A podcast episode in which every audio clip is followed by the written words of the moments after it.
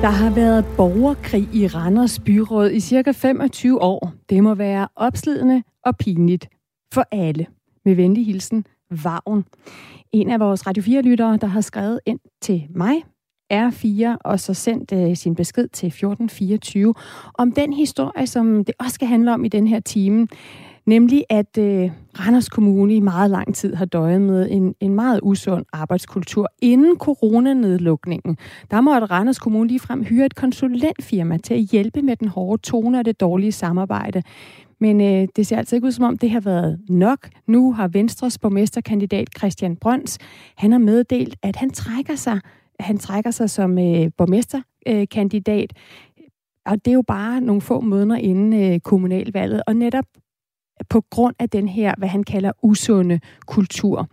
Jeg taler med borgmester Torben Hansen om, hvorfor problemerne ikke er løst endnu, og det gør jeg lige om lidt. Og så er det jo sådan de seneste dage, at debatten igen igen øh, har raset om at udfase kontanter her i Danmark. Og den fortsætter vi i dag her på Radio 4 Morgen, denne gang i børnehøjde. Jeg betaler mest med mit kort. Sådan siger 13-årige Karoline Ri, som øh, reporter Oskar Leo Mathisen har talt med. For skal vi beholde de fysiske kontanter for at kunne lære vores børn om økonomi? Eller kan børnene lige så godt lære om værdien af penge ved at blive vant til at betale digitalt, når det er den vej, vi går alligevel? De fysiske mønter og pengesedler, de er en klar fordel, når børn skal lære om økonomi. Det mener familierådgiver Svilla Lyngård, som jeg taler med lidt senere. Danske Bank har til gengæld en lidt anden strategi. De vil nemlig lære 2 millioner børn om netop digital økonomi, fordi de mener, at øh, den digitale vej er den rette. Hvad mener du? Skriv ind til mig 1424. Beskeden starter du med R4, og så skyder du den afsted. Jeg vil meget gerne høre fra dig også, og øh, det er altså en historie, som øh, vi vender i den her time af Radio 4 morgen. Jeg hedder Stine Krohmann Dragsted.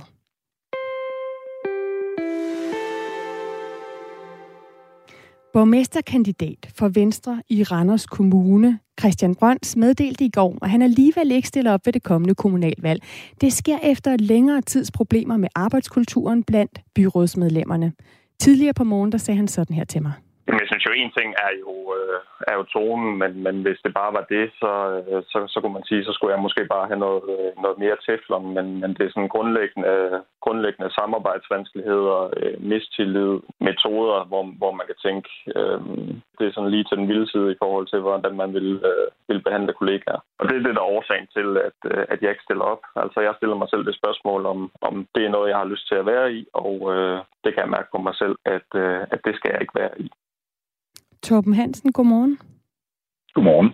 Du er borgmester i Randers Kommune for Socialdemokraterne. Øh, hvordan har du det med, at den usunde kultur i din kommune og i byrådet nu betyder, at øh, din modkandidat Christian Brøndsas, han trækker sig, ikke på grund af politik, men simpelthen på grund af den her usunde kultur, som han kalder det? Jamen, jeg er ked af, at Christian Brøns trækker sig, øh, og vi har haft et, øh, et, et, øh, et rigtig fint samarbejde på, på rigtig mange stræk indtil nu øh, Øh, og jeg ønsker Christian alt muligt held og lykke fremover. Øh, men altså, man skal jo også huske i sådan en debat, at, øh, at øh, alle 31 byrådsmedlemmer har jo et, et ansvar for kulturen, og byrådsmedlemmer har jo også forskellige måder at være politikere på. Altså, det er jo også, øh, det er jo også en del af det. Øh, det skal ikke nogen hemmelighed. Vi har nogle øh, relativt lange byrådsmøder, Øh, det synes jeg ikke er, er noget problem. I og med, at så kommer holdningerne frem, øh, visionerne kommer på bordet, borgerne kan høre, hvad det er, som øh, de forskellige politikere mener. Og det, der i hvert fald er det vigtigste for mig at få sagt, det er, at de beslutninger, der skal træffes, uanset om det er budget eller de store byudviklingsprojekter, øh, byen til vandet, eller vi har gang i et meget, meget stort Dronningborg-projekt også, at de bliver faktisk truffet, beslutninger bliver truffet og de bliver truffet med meget, meget, meget store, brede politiske flertal. Så du siger, at øh, det kan godt være, at vi har en lidt anden kultur. Det er måske ikke et problem med de her lange byrådsmøder. I det mindste kommer alle øh, synspunkter ligesom frem. Men øh, man skal ikke være bekymret som borger, for beslutningerne øh, bliver bliver truffet alligevel, øh, og byrådet er ikke handlingslammet på den måde. Men hvad tænker du om Christian Brøns øh, begrundelse for at forlade politik? Altså simpelthen at trække sig, ikke fordi han ikke gerne vil være engageret, ikke være med til at gøre det bedste for Randers Kommune, men fordi han ikke kan se sig selv i det, øh, den arbejdskultur, I har i kommunen? Nå, jeg siger bestemt ikke, at arbejdskulturen er problemfri, fordi der er forskellige måder at, øh, at arbejde på.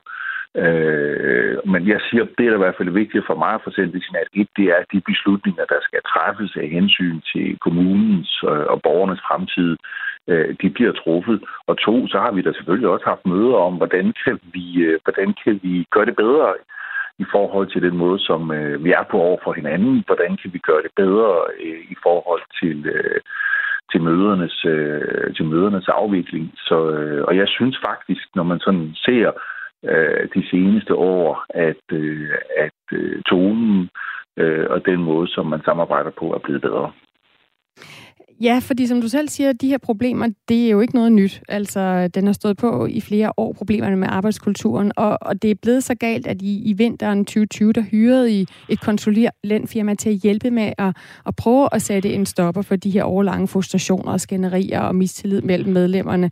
Øhm, altså, man kan jo gå ind og lytte til nogle af jeres byrådsmøder. Det, det, der, der bliver jo gået hårdt øh, til den, og der har også været beskyldninger om, om en, en meget usund tone, også om blandt andet racist racistiske øh, hvad hedder det, angreb i, på byrådsmøderne. Det her med at hyre et konsulentfirma, det har jo kostet jeres kommunekasse 210 1000 øh, kroner. Hvad har I fået ud af de her brugte penge, når du stadigvæk mister øh, dygtige øh, unge politikere, som simpelthen kaster håndklædet i ringen? Jamen et, så har vi fået det ud af det, at øh, samarbejdet mellem byrådet og forvaltningen og den måde, som vi bygger møderne op på, hvad er beslutningsgrundlaget, hvad, er egentlig reglerne osv., øh, det har vi fået, øh, det har vi fået strammet op på, og vi har lavet en byråd for, for, for eller en, en håndbog for byrådsarbejdet.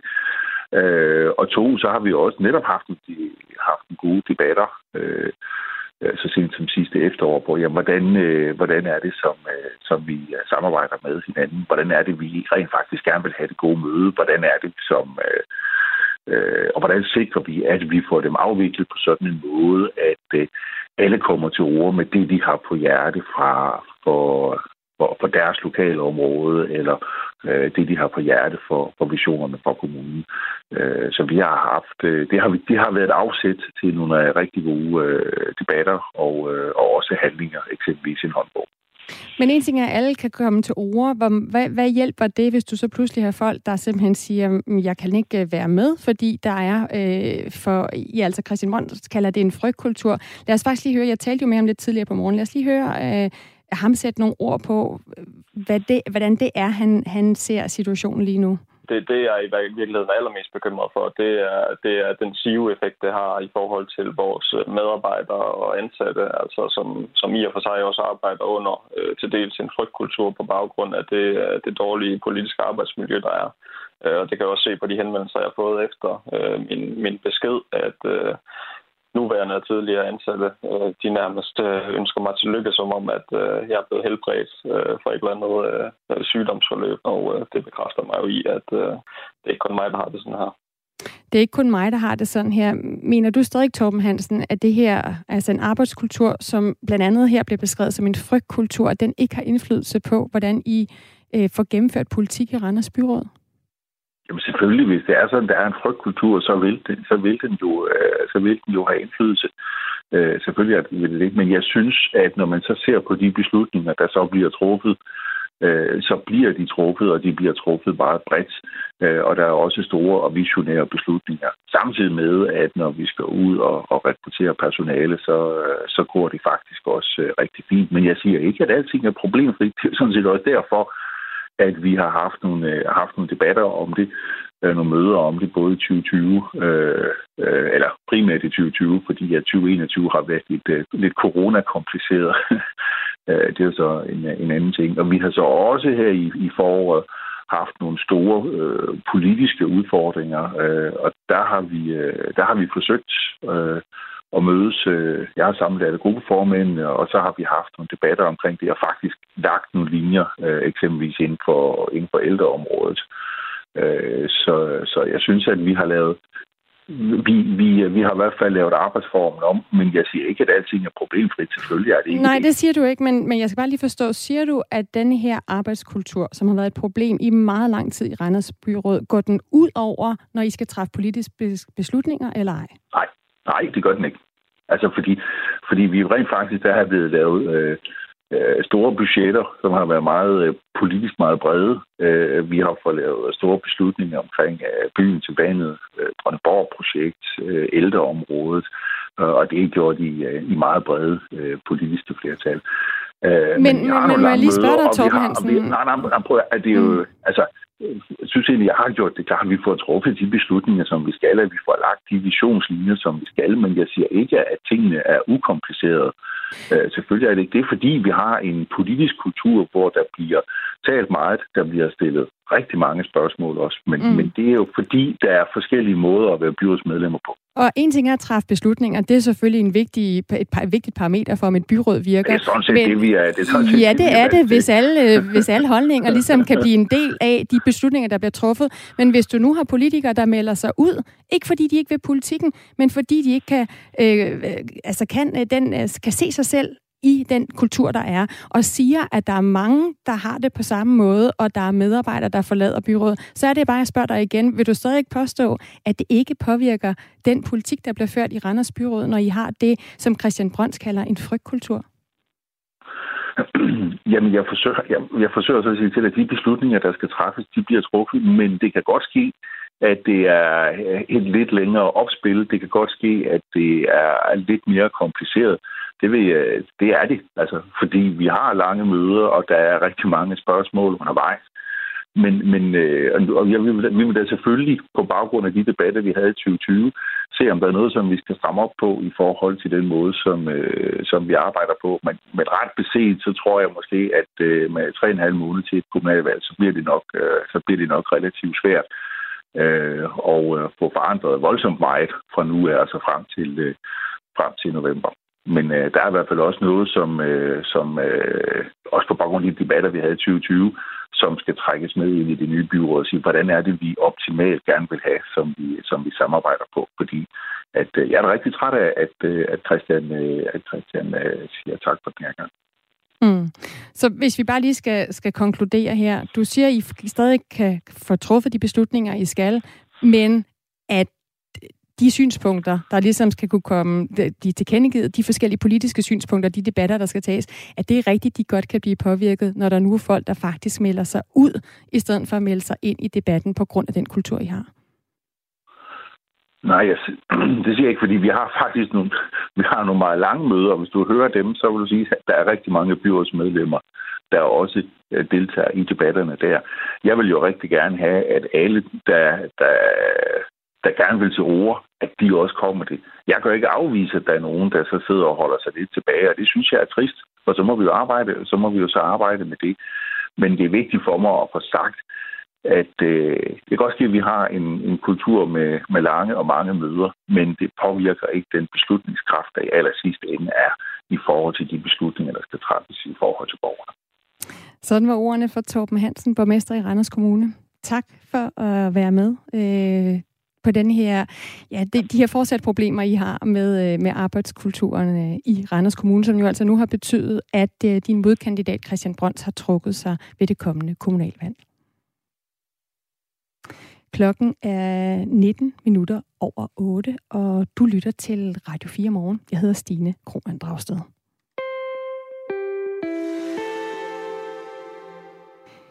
En af de største stjerner ved det igangværende OL, den amerikanske gymnast Simone Biles, har nu trukket sig fra flere konkurrencer. Ikke fordi hun ikke er i fysisk topform. På et pressemøde, der fortalte Biles, at det mentale simpelthen ikke er på plads, og det er derfor, hun vælger at gå. Og nu skal jeg lige se her. Jo, der har jeg dig, Christoffer Henriksen. Godmorgen. Godmorgen. Jeg skulle lige finde den rigtige linje. Du er sportspsykologisk konsulent i Team Danmark, og du er lige nu i Tokyo. Øh, det er måske det, man kan høre øh, lidt øh, i baggrunden for at hjælpe danske atleter. Yeah. Og så er du også professor i sportspsykologi på Syddansk Universitet. Øh, Christoffer Henriksen, når du som sportspsykolog ser Simone Biles, altså den her amerikanske kvinde, den mest vindende og hedrede kvindelige gymnast i historien, bukke under for mentale problemer, hvad ser du så? Jamen først og fremmest så bliver jeg jo rigtig ærgerlig på hendes vegne. Altså jeg ved jo, hvad det er for en indsats, der ligger bag det at komme med til de olympiske lege, og ikke mindst øh, som, som favorit. Øhm, jeg ved, jeg kan forestille mig, hvor meget hun har knoklet og kæmpet for at nå det mål, øh, hun har sat sig her. Ikke? Og, øh, og derfor er det selvfølgelig super ærgerligt og super synd for hende, at hun er nødt til at trække sig midt under sådan en konkurrence. Samtidig så, så jeg, synes jeg jo også, det er modigt. Altså jeg ser jo også en meget modig kvinde, der stiller sig op og, øh, og ligesom anerkender, at øh, hun har udfordringer med den mentale sundhed, og at øh, og de er store nok til, at hun er nødt til at fokusere på dem, frem for at fokusere på et sportsligt resultat. Og der må man jo sige, at det mentale sundhed er jo, er jo vigtigere end, øh, end sportsresultater. Ikke? Men jeg synes, det er ærgerligt, det skal komme dertil. Hvis, øh, hvis Simon Biles var en dansk atlet, hvad vil du så kunne gøre for at hjælpe hende? Jamen, altså, jeg tror, det, det er vigtigt at sige, jeg ved jo ikke helt præcis, hvad det er, hun, hvad det er, hun slås med. Og vi skældner meget mellem sådan, kan man sige, mental øh, styrke, som er evnen til at gå ud og levere og præstere, også når man er under et stort pres. Det er noget, vi arbejder med i rigtig lang tid inden et, et, øhm, et, et OL for eksempel. Ikke? Og det er noget, som er enormt svært for atleterne, ikke? fordi der er så kæmpe store forventninger, og der er så meget, der er bygget op omkring hele det her, at det er jo mytisk, ikke? og det er virkelig svært at gå ud og præstere. Og så er der også noget, der handler om mental sundhed, og det handler jo mere om sådan den kliniske side af det, altså at atleter ikke er supermennesker. Øh, de er bare almindelige mennesker, der er super dygtige til deres sport, og de kan ligesom os andre jo lide af depression, angst, spiseforstyrrelse, stress øh, og, og alt muligt andet. Ikke? Og, øhm, og, og der er det sådan, at den her type meget stressfuld begivenhed, som det her jo er, kan jo godt bringe noget op til overfladen, som der ellers egentlig er kontrol over. Og hvis det er det, der er, er tilfældet, ikke, så er det jo, så, altså, det er jo meget afhængigt af, om det er om det er sådan, at den mentale styrke, der, der mangler, eller om det er den mentale sundhed, der er udfordret, mm. synes jeg, hvad man, hvad man skulle kunne gøre ved det. Og det kan vi selvfølgelig kun gisne om, at vi ved i hvert fald, at Simon Biles er, er en, en kvinde, som øh, en ung kvinde, som jo har overkommet både som barn og ung kvinde nogle kæmpe tragedier, så man skulle egentlig tro, hun har sådan en rimelig stor mental modstandskraft, øh, og nu jo selv gå ud og ligesom har sagt, at det er øh, nogle mentale problemer, der ligesom er er et benspænd for hende øh, at, at deltage her. Hvor meget, øh, Christoffer Henriksen, hvor meget fylder øh, det her mentale øh, for danske atleter, som du arbejder med? Jamen, jeg tror, at for alle atleter, der, der er det mentale enormt vigtigt, når man kommer til et stævne som det her. De har, de har forberedt sig i, øh, i evigheder, ikke? De har kæmpet for det igennem øh, mange, mange år. De har store drømme, store forhåbninger, store ønsker til præstationen. Og det er der også mange andre, der har. Det har øh, Team Danmark, det har forbundene, det har de klubber, hvor, som, de, øh, som de træner i, det har familie og venner, det har sponsorer og alle mulige andre. Og, og det øh, opleves jo nemt som et, som et stort pres øh, på atleterne. Ikke? Og derfor så, så, er det, så er det der med at, at have styr på det mentale enormt vigtigt. For at lykkes herude, der skal man jo kun altså minimum to ting. Ikke? Man skal mestre sit fag, altså man skal mestre det at sejle rigtigt, eller det at dyrke gymnastik, eller det at, øh, at cykle, eller hvad det nu er for en sport, man uh, dyrker. Ikke? Det skal man kunne. Der er nogle taktiske, tekniske, fysiske elementer i det. Og så skal man også kunne mestre sig selv. Man skal kunne håndtere det her med, at, øh, at levere den samme gode præstation, når der er maks pres på, som man kan på en, øh, en træningsdag eller til et stævne med mindre pres på. Mm. Tidligere i morges, der talte jeg med kajakroeren René Holten Poulsen, som sagde, at han ikke mener, at øh, det er fordi det mentale, altså mentale problemer pludselig er, er noget, der er begyndt at fylde mere for atleter. Der er bare kommet mere øh, fokus på, dem, øh, på det. Og han, han har selv haft mentale problemer øh, at kæmpe med. Han sagde sådan her. Altså, man kan håbe på, at vi i Danmark får de midler fra vores regering, som matcher det, som de andre lande også har. Øh, vi ligger langt under i økonomisk støtte fra vores, øh, vores regering i forhold til de lande, vi sammenligner os med. Og generelt ligger vi lavt. Og det er en af, ting, det er en af begrænsningerne, desværre. Altså, det er jo sådan lidt svært ting, Kristoffer øh, Henriksen. Send flere penge, hører vi jo ofte. Men altså, er du enig i, at øh, der ja. simpelthen ikke har været nok fokus eller ressourcer til at hjælpe atleter med at takle mentale udfordringer? Det er jo blandt andet dit job. Ja, altså jeg vil sige det sådan, at øhm, igen på den del, der handler om den mentale styrke, det her med at gå ud og lykkes og præstere under pres, det har vi været enormt dygtige til i Danmark. Jeg tror faktisk, vi er blandt de førende lande, og der er en del lande, der kigger på vores model, ser på, hvordan vi arbejder med det, og vi bliver jævnligt inviteret ud og fortæller om, hvordan vi arbejder. Så, så, så den del synes jeg ikke. Så er der den anden del, der handler om det her med mental sundhed, trivsel og sådan noget. Ikke? Og der, øhm, der er det rigtigt nok, at der har været en trend hen over de sidste 10 år, måske 5-10 år, ikke? hvor der er flere og flere atleter, der har stået frem og har indrømmet, at de har mentale udfordringer. Øhm, og det har jo skabt en større opmærksomhed og en større accept af, at det er en del af det, og altså, det kan også ske for, ske for eliteatleter. Øhm, og jeg tror, at alle lande er i gang med ligesom at rekalibrere og have meget mere fokus på, på den del af det, end, end man har haft tidligere. Det er vi også i Danmark. Jeg er selv med i en forskningsenhed, der har øh, i gang i et par forskningsprojekter, der handler omkring mental sundhed. Vi har øh, i højere grad end tidligere monitoreret det hos vores atleter.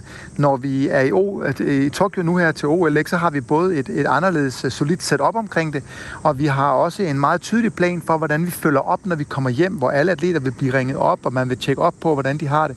Fordi vi ved, at det her med at komme hjem for så stort et mesterskab, godt kan skabe sådan en, en oplevelse af OL-blues, ikke? altså tomhed og meningsløshed osv. Og, og, og det, det, det er jeg stolt over, at vi øh, ligesom tager skridt i den der rigtige retning, men, det, men jeg er enig med René i, at det, der er mange skridt endnu, der skal tages, før at vi kan sige, at vi er lige så godt rustet til at håndtere den mentale sundhed, som vi er til at håndtere den fysiske sundhed.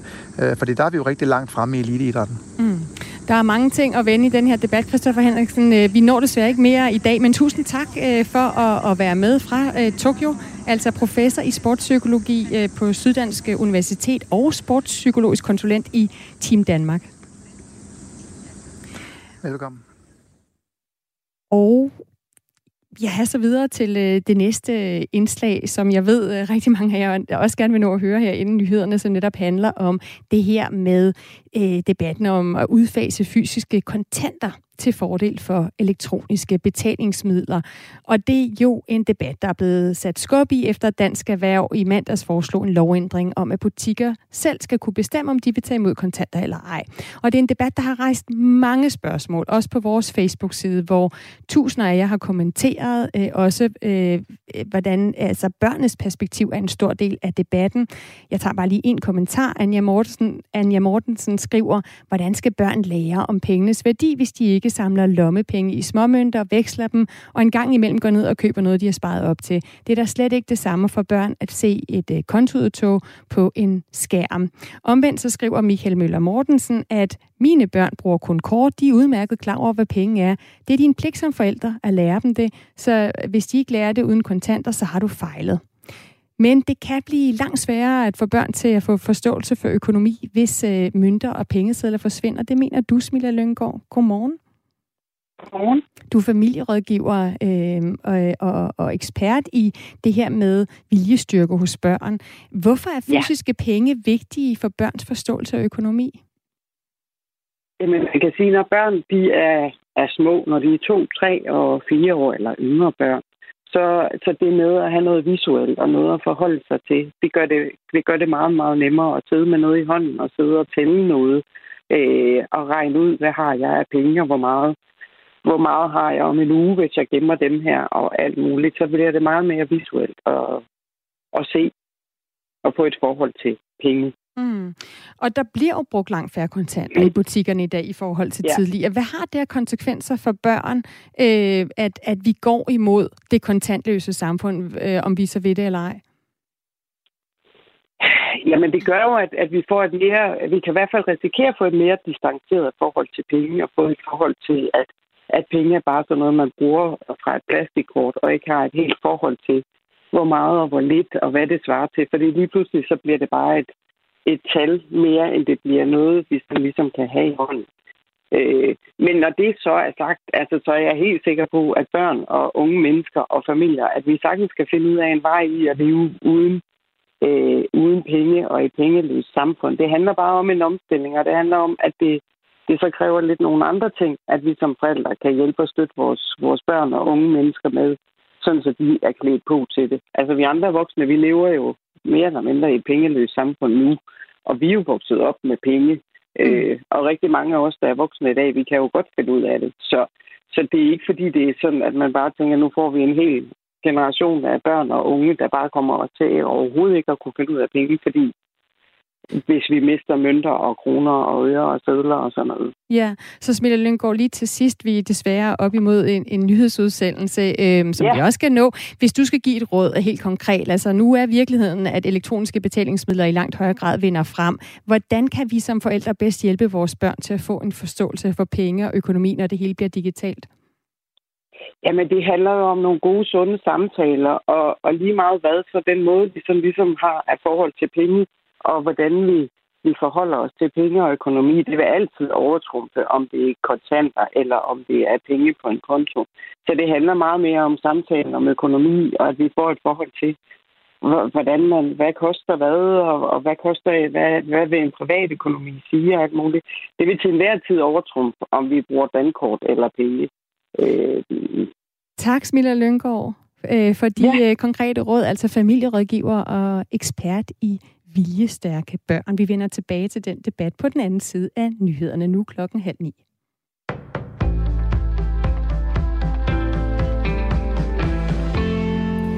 Med genåbningsaftalen, som et flertal af partierne i Folketinget blev enige om den 10. juni, der blev kravet om henholdsvis mundbind og eller visir udfaset på alle områder. Det galt dog ikke i den kollektive trafik, hvor kravet blev fastholdt for stående passagerer, men det er til sydladende ikke alle vegne, at det krav det bliver fuldt, det skriver Berlingske. Christoffer Christensen fortæller. Det er fortsat et krav, at passagerer skal have mundbind på, når de står op i metroen og stræger på, men det er altså langt fra alle københavnere, der overholder det. For et stigende antal pendlere er begyndt at slække på kravet i den københavnske metro. Det oplyser metroselskabet til Berlinske. Det er nemlig ikke alle passagerer, der har forstået budskabet, og det får nu metroselskabet til at skrue op for informationen, blandt andet på Facebook. Myndighedernes anvisninger om mundbind i offentlig transport er med til at gøre metrorejsen tryg for alle – der er naturligvis stadig medpassagerer i alle aldre og staturer, som er undtaget kravet, skriver metroselskabet. De oplyser derudover også, at passagerer, der ikke overholder reglerne, og som ikke er undtaget, kan blive bedt om at forlade metroen. Hvis det ikke sker, kan politiet blive tilkaldt. Er man en af dem, der har glemt et mundbind i metroen, kan udvalgte ansatte udlevere et. Og kravet om mundbind i den kollektive transport udfases fra den 1. september. Der er høj efterspørgsel på fragt af varer hos det danske transport- og logistikfirma DSV. Det fremgår af halvårsregnskabet for 2021, hvor firmaets omsætning er vokset til næsten 38 milliarder kroner i andet kvartal. Og en af årsagerne er, at det globale transportmarked markedet oplever mangel på kapacitet og tårnhøj efterspørgsel, og det hænger sammen med især corona. Blandt andet har den begrænset mulighed for at rejse, nemlig for alvor fået folk til at skrue op for indkøb af varer, som skal fragtes. Google kræver nu, at alle medarbejdere, der vender tilbage til kontoret efter at have arbejdet hjemme under pandemien, skal vaccineres, det rapporterer NBC News. Vaccinekravet kommer, fordi den meget smitsomme Delta-variant har fået smittetallene til at stige i stort set alle stater i USA. Og især i mange af de delstater, hvor vaccinationsraten er lav. Og det obligatoriske vaccinekrav det kommer også til at gælde Facebooks medarbejdere, skriver nyhedsbyrået Reuters. Perus nye præsident Castillo varsler kamp mod korruption og vil sikre økonomisk stabilitet i landet. Det oplyser han i sin første tale som præsident ifølge Reuters. Og derudover så vil han også omskrive den, ny, den nuværende forfatning. Castillo er landets første statsleder i årtier, der ikke har forbindelse til landets politiske eller økonomiske elite, og fattige udgør en tredjedel af Perus befolkning.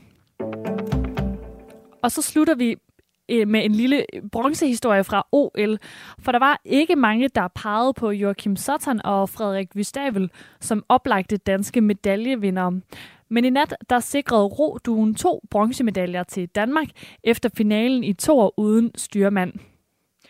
Og nu er Danmark altså oppe på to medaljer ved lejene. Den anden medalje er sølv, og den tilhører skidskytten Jesper Hansen. Vejret det byder på spredte byer, der nogle steder kan være med torden og havl, men i perioder så vil der også være lidt eller nogen sol. Og temperaturerne de rører op mellem 15 og 21 grader. Det var nyhederne på Radio 4.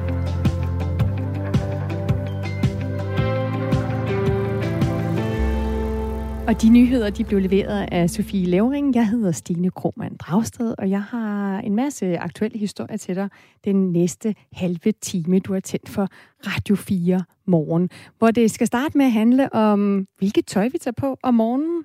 I hvert fald, hvis vi øh, går på arbejde. Måske også, hvis vi ikke øh, går fysisk på arbejde. Øh, øh, Bjarne Holm, en af vores lyttere fra Hillerød, har i hvert fald skrevet ind, Hej morgenradio, folk, der arbejder hjemmefra, bør arbejde nøgne. Dels er det en varm sommer, og så er tøjproduktion en kæmpe belastning for miljø og klima. Jeg tænker, at den måske er skrevet med en lille glimt i, i øjet, Bjarne. Men øhm, det skal handle om, at vi faktisk i stigende grad måske ikke går nøgne på arbejde, men i hvert fald lade slips, jakkesæt og den pæne nederdel blive hjemme, når vi tager på arbejde. Det viser en ny undersøgelse fra fagorganisationen Lederne, at øh, de seneste år, der er færre virksomheder, de har sat regler for på- påklædning, altså også kaldet dress code. Og en af de virksomheder, som ikke længere har helt så store krav til, øh, hvad man måske kalde pæn eller mere konservativ påklædning blandt medarbejderne, det er revisions- og konsulenthuset Deloitte. Godmorgen, Camilla Kruse. Godmorgen. Du er netop talentleder og partner i Deloitte, øhm, og I har jo teknisk set stadig en, en dresscode skrevet ind i jeres firmaprofil. Hvad går den dresscode ud på? Jamen, det er rigtigt, og den går ud på, at øh, altså, den er ganske kortfattet, at man øh, skal, skal iføre sig øh, professionelt tøj, øh, det vi kalder business casual, eller professional, øh, når man er på arbejde af hensyn til vores kunder. Og hvor mange øh, efterlever øh, det her med at klæde sig i professionelt tøj hos jer i dag?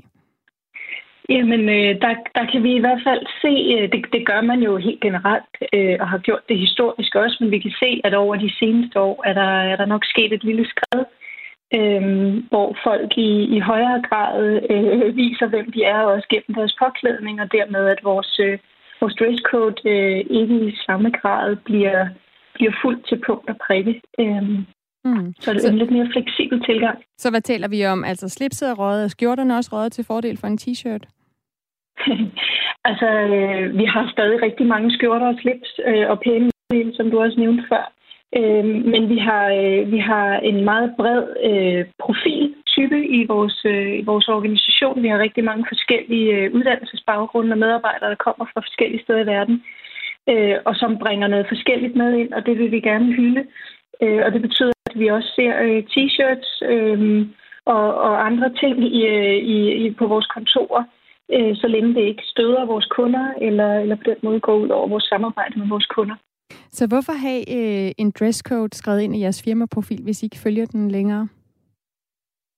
Ja, det er også et godt spørgsmål, øh, og, og man kan sige, det, det den egentlig siger, det er jo, det er jo forholdsvis rundt, at vi, øh, vi har, vi har brug for at, at være der for vores kunder, og, øh, og tøjet skal afspejle både, at vi er professionelle og kompetente, øh, og dermed at vi også gerne vil, vil udstråle det gennem vores påklædning, men at vi samtidig i stigende grad øh, løsner op, øh, fordi vi kan se, at vi ser rigtig mange unge mennesker øh, brænder for det, de laver, og ikke nødvendigvis vil gå på kompromis med at arbejde et sted, hvis det betyder, at de skal, de skal tvinges ind i en påklædning, der ikke passer dem.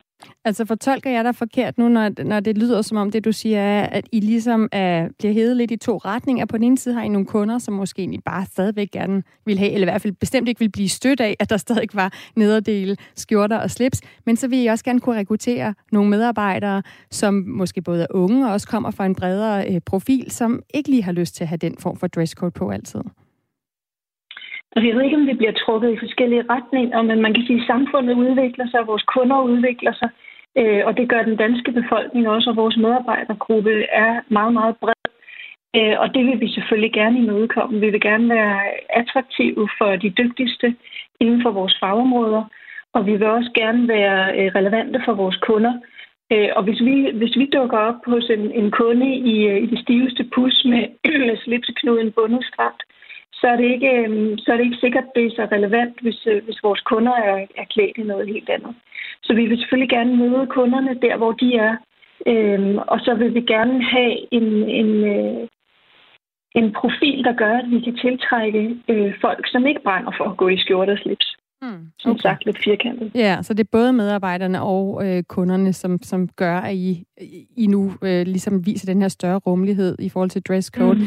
Altså, det, jeg taler jo med dig, fordi at fagorganisationen lederne øh, fra øh, slutningen af juni til begyndelsen af juli har fået svar fra lidt under 2.000 danske ledere, med nemlig personaleansvar øh, om krav om dresscode. Og øh, den undersøgelse viser, at øh, det simpelthen er blevet, der er blevet lidt færre regler øh, i forhold til det her med påklædning i år det cirka kun hver fjerde leder, som har de her regler. Sidste år var det hver tredje. Men i samme undersøgelse, der fremgår det altså også, at der stadig er nogen regler. Altså bare mave, joggingtøj, det er stadig ikke et velkommen syn på, på arbejdspladsen. Øh, hvad, hvad har I regler? Altså har I nogle regler, der, der stadigvæk står helt skarpt tilbage? Hvad må man ikke?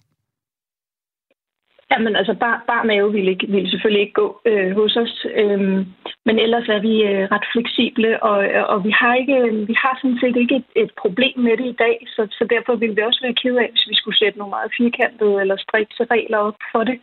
Øh, så, så du vil så ikke sige, det, om klipklapper for eksempel gik, eller en Hawaii-skjorte gik? Øh, klipklapper vil nok heller ikke gå. Men, men, men, men, men så, så der, er, der er selvfølgelig nogle ting, hvor vi siger, her, her bliver det for afslappet. Øhm, og så har vi jo stadigvæk en, en løbende dialog med vores medarbejdere om, hvordan, hvordan ser det ud hos kunden, øh, og hvordan bliver du i stand til som en nyansat og nyuddannet øh, medarbejder til at aflæse, hvad det er, øh, kundens behov er, og hvordan kundens profil er. Og der kan være forskel på, om du skal møde øh, nogen øh, i et bestyrelsesmøde eller i et styregruppemøde, hvor det er direktionen, du, du mødes med, eller om det er hverdagsinteraktion med, med medarbejdere, som, som laver det samme som dig selv dybest set, øh, og, og hvordan du så klæder dig. Hmm. Så, så så, også så lige tænke over, hvad det er, du skal øh, den dag, du står ja. op og ligesom kigger dig i spejlet, hvad du skal tage på. Øhm, øh, Camilla Kruse, vi har talt med Flemming Andersen, som er ledelsesrådgiver hos fagorganisationlederen, for at høre, hvilke fordele der, der er ved stadig at have en tydelig dresscode på arbejdspladsen. Prøv at høre, hvad han siger. Ved at man har en, en regel omkring dresscode, så gør man det også lidt nemmere for medarbejderne at forholde sig til, hvad er kulturen her i virksomheden hvad er rigtigt og hvad er forkert, øh, så ikke man kommer til at træde ved siden af.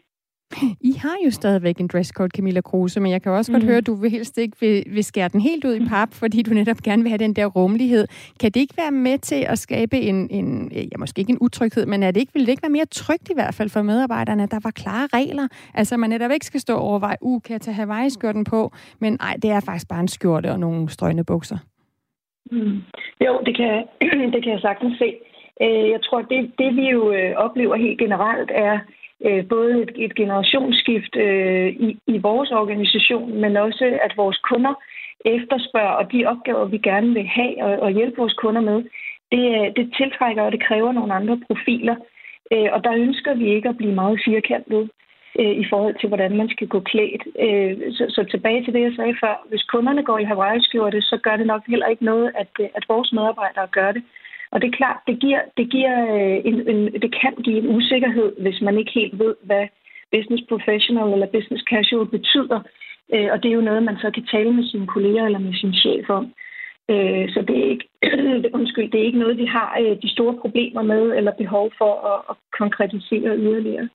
Mhm, okay, og ellers så kan man sikkert øh, ringe til dig om morgenen, Camilla Kruse, hvis man står og, og er ansat hos Deloitte og er lidt i tvivl om, mm, det her kundemøde, tror du, det er Hawaii-skjorten eller, eller et slipset, jeg skal til på i dag?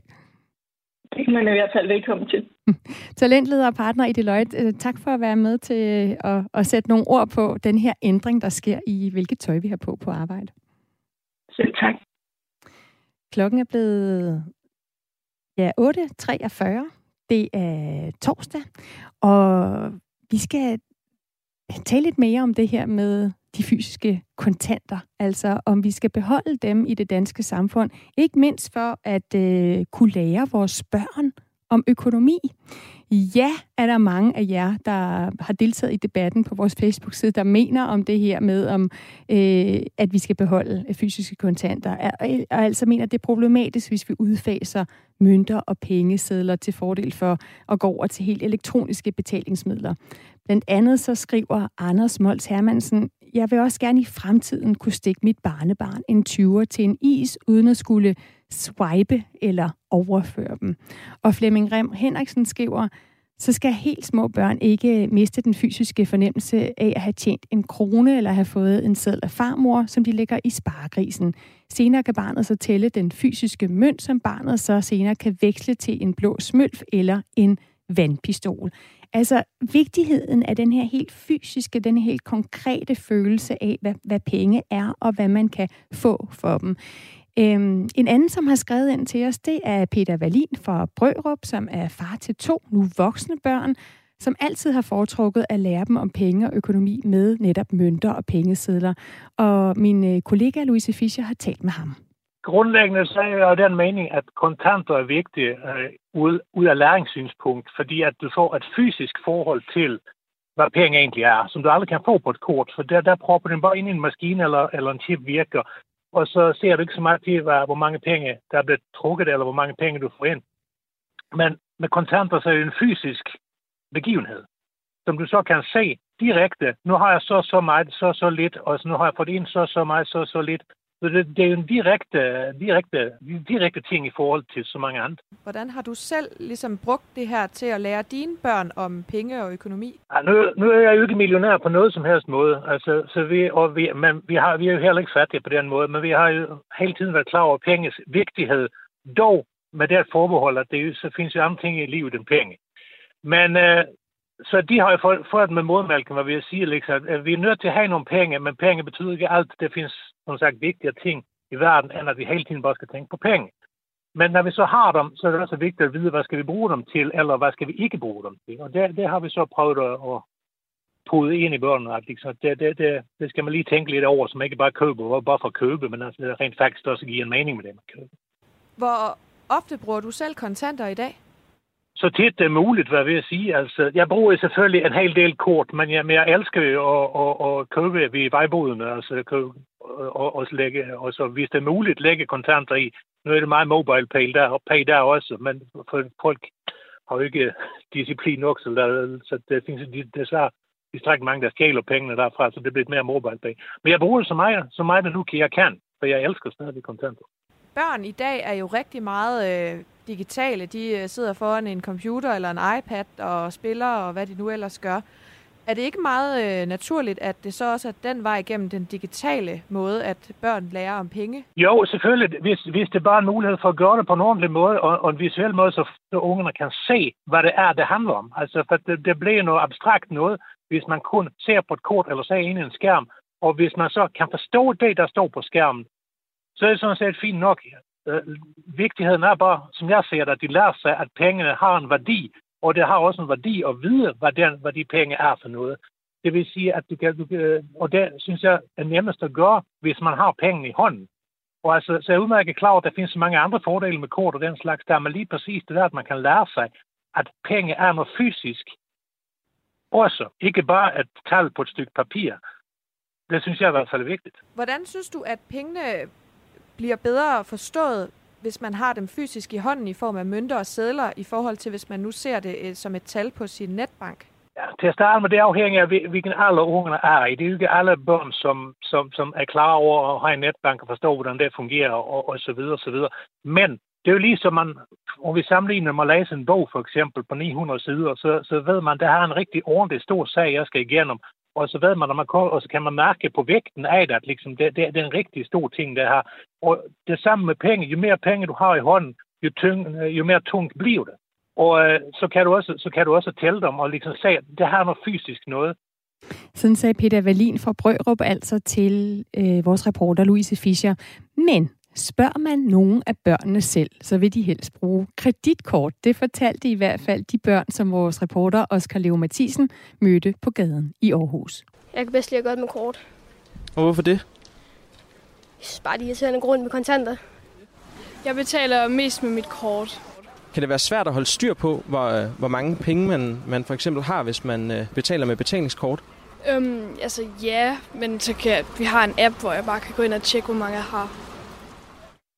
Sådan siger 13-årige Frederik Lindberg og Karoline Ries, og også 10-årige Martin Vedskov foretrækker kortet, selvom han endnu ikke har sit eget kort.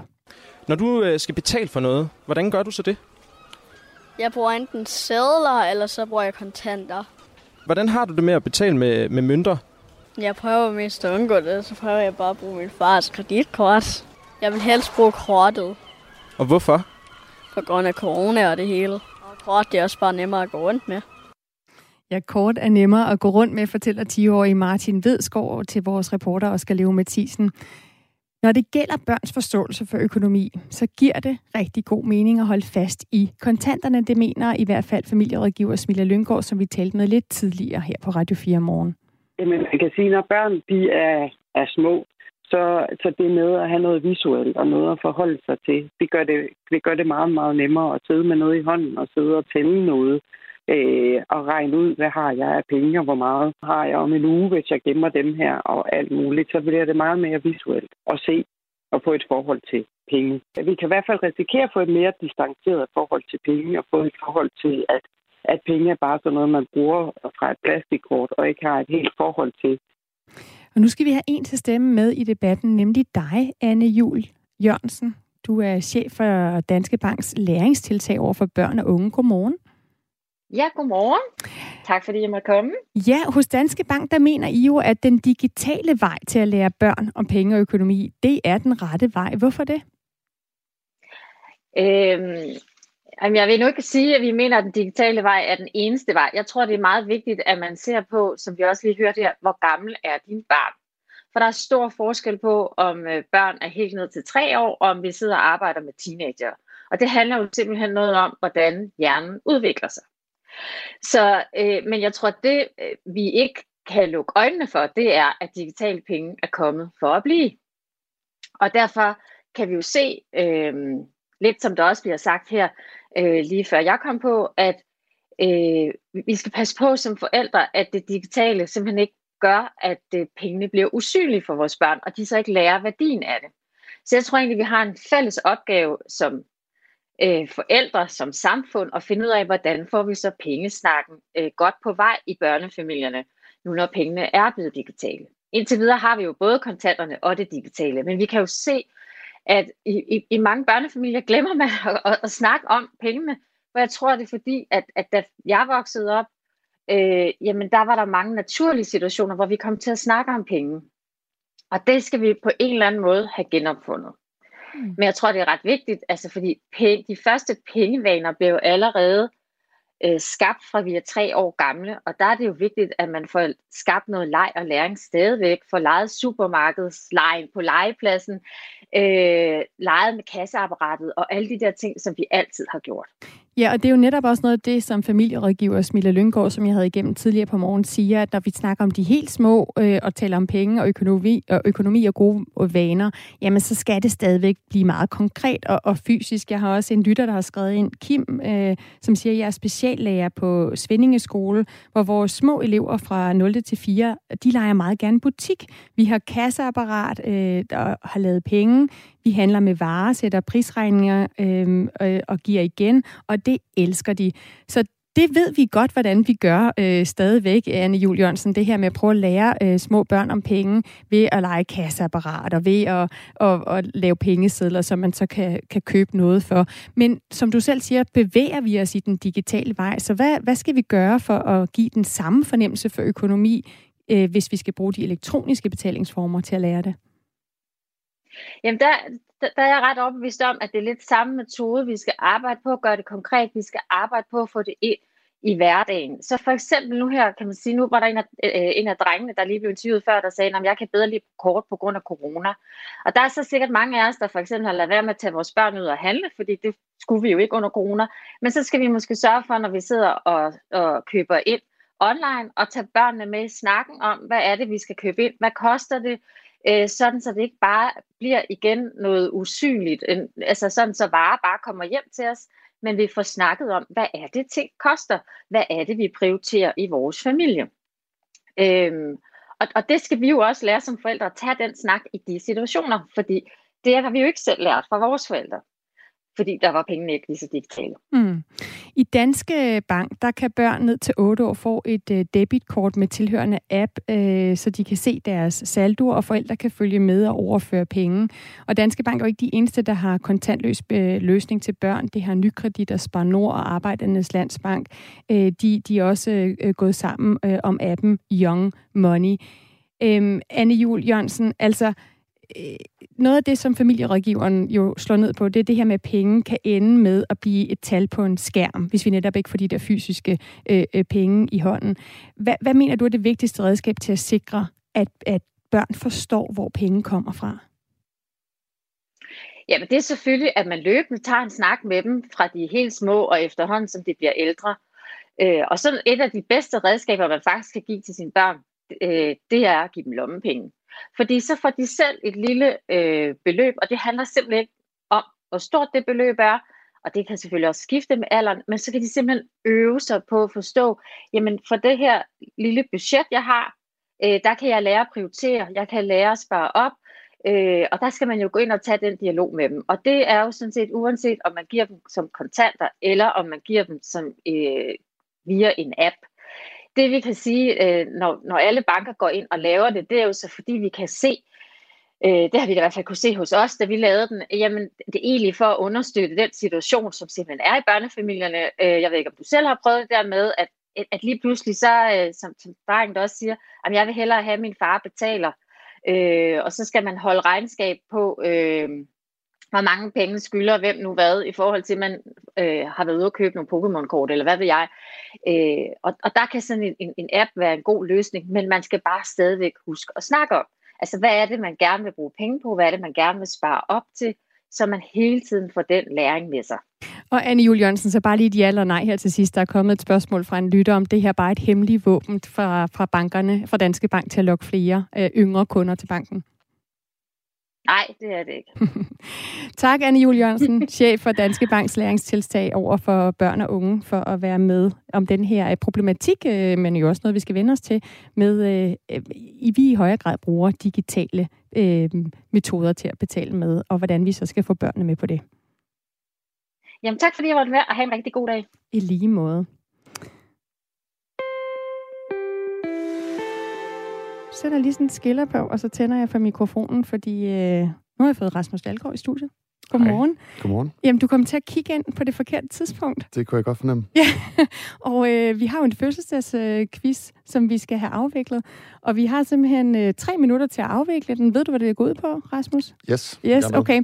Bare lige for at lytterne er med. Jeg øh, nævner fem begivenheder, eller øh, hvad hedder det, personer, der har fødselsdag. Rasmus skal så øh, putte dem i den rigtige rækkefølge. I må gerne gætte med på 1424. Start jeres besked med R4. Den svenske sangerinde Lisa Ekdal blev født har du mm. noget at skrive med? Mm. Godt. En ny skolelov indfører obligatorisk skolegang for de 7-14-årige. Mm. Og danske Anders Golding vinder sølv i skidskydning. Det er OL i London.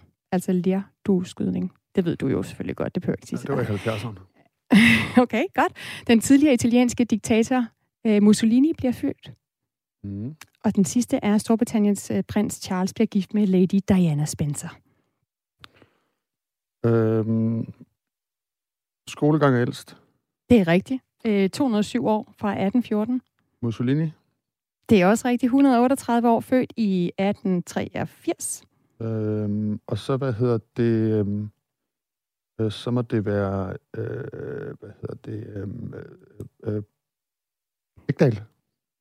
Husk lige at... Øh, ja. ja. jeg skal også kunne høre dit svar. Ja, så Ellers så, så tæller det, det ikke. Så er det ikke dagen, og så er det... Og så er det ja, vi skal lige... Altså, altså Ekdal, 50 år, født i 1971. Jeg sætter lige, lige musik på til resten her, så kan du gå videre. Og så kommer skideskydning. Ah, prøv lige at overveje den igen. Nej, så kommer øh, brylluppet. Det gør det jo. Det er 40 år siden, at Storbritanniens øh, prins Charles blev gift med Lady Diana Spencer. Har du ikke set The Crown? Jo, men det er lang tid siden, jeg har set den. Oh, og, så, okay. og, og så måske skyde. Så vandt jeg faktisk alligevel. Gjorde du det? Ja, det det er det, det handler om. Ja, det føler jeg lidt, Du vandt i hvert fald fire, vil jeg sige. Okay. Ja, det er det, godt. Det må være rekord. Super. Ja, det ved jeg så ikke, om det er. Men Rasmus Dahlgaard, tak for at være med til den her fødselsdagsquiz. Også tak til jer lyttere, der har prøvet at gætte med. Nu er klokken blevet 9. Du lytter til Radio 4 morgen. Nå, gud, og vi er gået så hurtigt igennem, at vi har et minut tilbage. Jeg står her og, og tænker, at øh, vi skulle skynde os videre til nyhederne. Det nytter ikke noget, at Sofie Levering får alt for meget tid til nyhederne. Altså, ved du hvad, Rasmus? Vi lytter lige til Lisa Ægdal, og så giver jeg lige lidt flere øh, oplysninger om de to ting, du havde lidt svært ved. Ja. ja. Hvorfor var det, du var i tvivl om det der med øh, prins Charles og Lady Diana Spencer? Jamen, det, og så, altså, det var engang i 80'erne, de blev gift, ikke? Jamen, okay, den anden ting, du skulle gætte, det var skidskydning. Du er jo sportsredaktør for Ja, Søren. men jeg, altså, det er jo før min tid. Er det ikke det, man altid Før din tid, undskyld? 9 år. 2012, han vandt Hvad i, i OL. Hvad sagde du, han hed? Øh, Anders, ej, må måske have udtalt det forkert. Er det et blødt D eller et hårdt D? Anders Golding? Golding? Nå, jeg, Kolding. jeg, fik, du- jeg troede, det var en dansker, for jeg kan huske, der var en dansker, der vandt i 70'erne sidst. Eller der fik Det er Danmarks første medalje ved lejene i 2012. Det samme skete i år. 90'erne. Vandt han? Vi har simpelthen fået et, fundet et hul i din sportsviden, Rasmus Dahlgaard. Ej, det er tavligt. Nu er klokken blevet ni, nu stopper vi.